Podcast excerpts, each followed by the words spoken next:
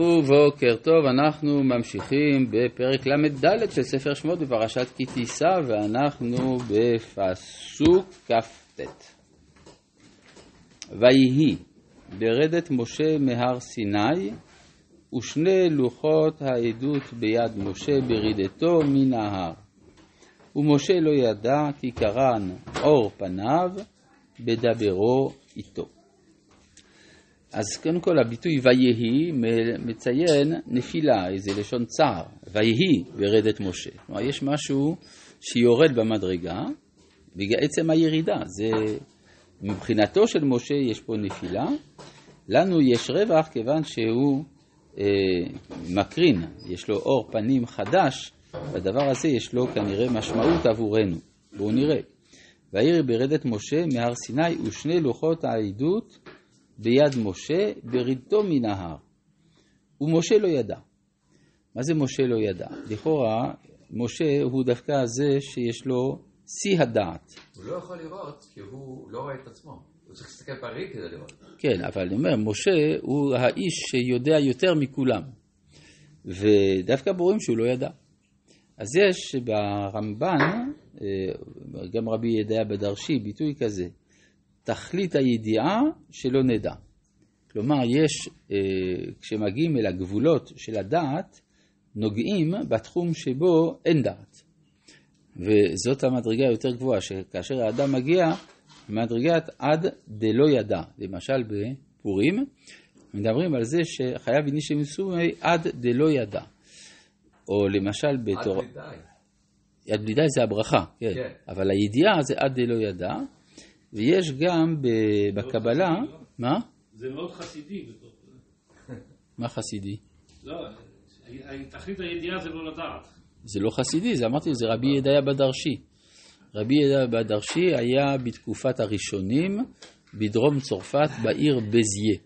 אז עוד לא הייתה חסידות, והוא אמר את זה. דבר נוסף זה גם, יש, הרעיון הזה נמצא גם אצל גוי בשם ניקולאוס קוזנוס, כן, שעוד לפני שנולדה החסידות גם הוא דיבר על זה שיש אי ידיעה מלומדת. מה זה אי ידיעה מלומדת? יש הבדל בין אדם שלא יודע לפתור משוואה מתמטית, כי הוא בכלל לא יודע מה זה מתמטיקה, אז הוא לא יודע. יש אדם אחר שכן יודע את הנוסחה, רק הוא לא יודע איך פותרים אותה. זה אי ידיעה מלומדת, הוא יודע מה הוא לא יודע. אז זה ודאי, זה, לא מבין למה אמרת שזה כזה חסידי. אז, אה, אז כל מיני, ומשה מגיע למדרגת לא ידע, יש גם בתורת הקבלה, המדרגות היותר עליונות נקראות רישא דלה התיידע, הראש הבלתי נודע, מה שאי אפשר לדעת, או אפשר אפילו לשאול שאלה.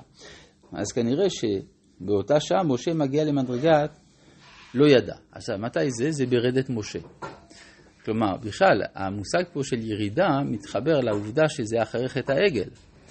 אז יש אה, צד לומר שיש פה בחינה של במקום שבעלי תשובה עומדים, אה, צדיקים גמורים אינם יכולים לעמוד. משה כאן מייצג את התורה הניתנת לעם ישראל בתור בעלי תשובה.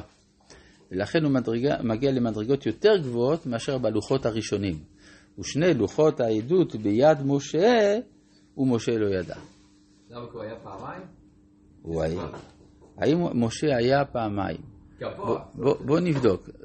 יש לוחות ראשונים, יש לוחות שניים. אז, אז אם זה נכון, אז אני חושב שהוא עלה פעמיים. לא, הכוונה שאני רוצה להגיד, שאני אה. מחזק את מה שאומר, שאמרת שעכשיו הוא במעלה יותר גבוהה, כי הוא נכון. כבר היה עם הקדוש ברוך הוא, זה- ולמד וכתב. את התורה כבר פעמיים. הוא לא כתב את התורה, אבל בסדר. אבל... בסדר, כי- יחד כי- עם הקדוש ברוך הוא. נכון. כיכר, עכשיו, מדוע הוא, לא מגיע, הוא מגיע למדרגת לא ידע? כי קרן אור פניו בדברו איתו. זאת אומרת, ההקרנה הנוספת מביאה אותו למדרגת לא ידע. עכשיו, מה? זה ביום הכיפורים, כן. נכון, אז זה שעה שהוא יורד. עכשיו, זה זמן קבלת התורה בעצם. לכן יום הכיפורים הוא היום השמח, כן? הרי כתוב, לא היו ימים טובים לישראל כחמישה עשר באב ויום הכיפורים. והגמרא שואלת, מה היה כל כך שמח ביום הכיפורים? שניתנו הלוחות. כן? אז בעצם יום החג של קבלת התורה אצל בני ישראל זה יום הכיפורים. יש פה את תוספת הערה. עכשיו, מניטו היה מעיר על כך ש... לכאורה תמיד יש אור, יש אור בפנים. אין אדם, כל אדם, חוכמת אדם תאיר פניו, ובכלל יש הארת הפנים, לא רק אצל משה, אצל כל אדם.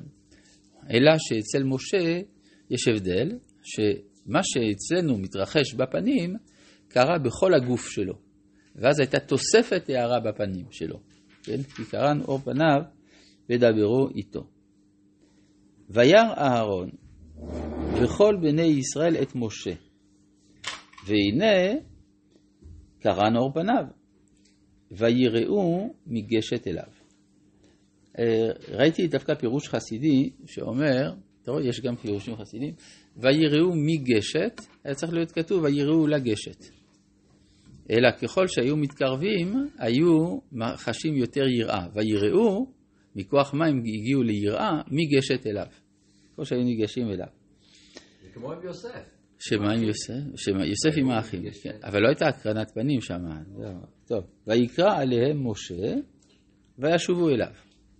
אהרון וכל הנשיאים בעדה, וידבר משה עליהם. אז בלפני כן כל ישראל ראו, רק עכשיו רק הנשיאים חוזרים.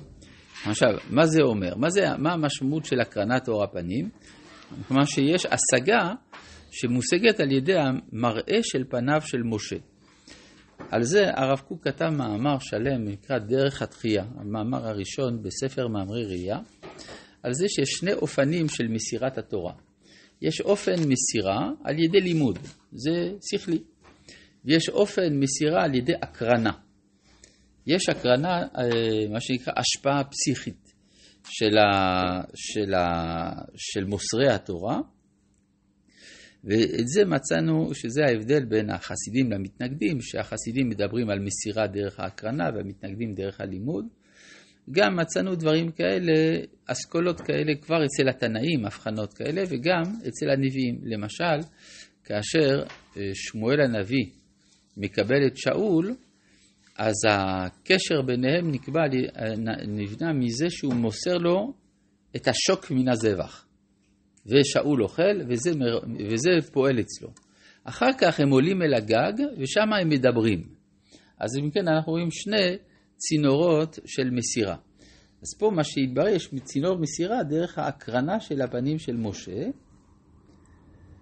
ואחרי, ואז הם שבו אליו, אהרון וכל הניסים בידיו, וידבר משה עליהם. ואחרי כן ניגשו כל בני ישראל. ויצווהם את כל אשר דיבר השם איתו בהר סיני. ויכל משה לדבר איתם, מדבר איתם, וייתן על פניו מסווה. אז מתי משה היה שם על פניו מסווה? כשהוא לא דיבר איתם. כשהוא היה מדבר איתם, היה עם פנים גלויות וקורנות. בהתחלה הם פחדו והם התרגלו. רק אחרי שהוא סיים לדבר, הוא שם על פניו מסווה, שזה דבר לא מובן. למה אתה שם מסווה? הרי אתה הפסקת לדבר, אתה מן הסתם חוזר לאוהל, ולא צריכים אותך, אז למה אז דווקא הוא שם את המסווה? כן. התשובה היא שמשה רוצה למסור, כלומר קיבל שתי מדרגות בתורה, המדרגה הנודעת והמדרגה הבלתי נודעת. אז המדרגה הנודעת הוא מוסר באופן של גילוי פנים, והמדרגה הבלתי נודעת הוא מוסר על ידי כיסוי הפנים. כלומר, גם הם, אה, כשמישהו מכסה את פניו, לא יודעים מי הוא. אז גם לא יודעים, את, מקבלים ממשה תורה מכוסה. ולכן בסוף הדברים שלו, בסוף הנגלה, הוא לימד אותם את הנסתר, ורק אחר כך הלך. כן. איך הוא לימד אותם את הנסתר? בכיסוי הפנים. ובבוא משה לפני השם לדבר איתו, יסיר את המסווה, עד צאתו. ויצא ודיבר אל בני ישראל את אשר יצווה.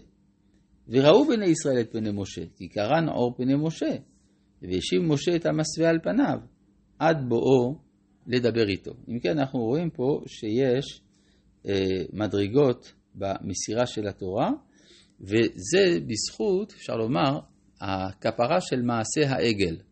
הכפרה של מעשה העגל חידשה במציאות אה, מדרגה נוספת של תורה של אי ידיעה.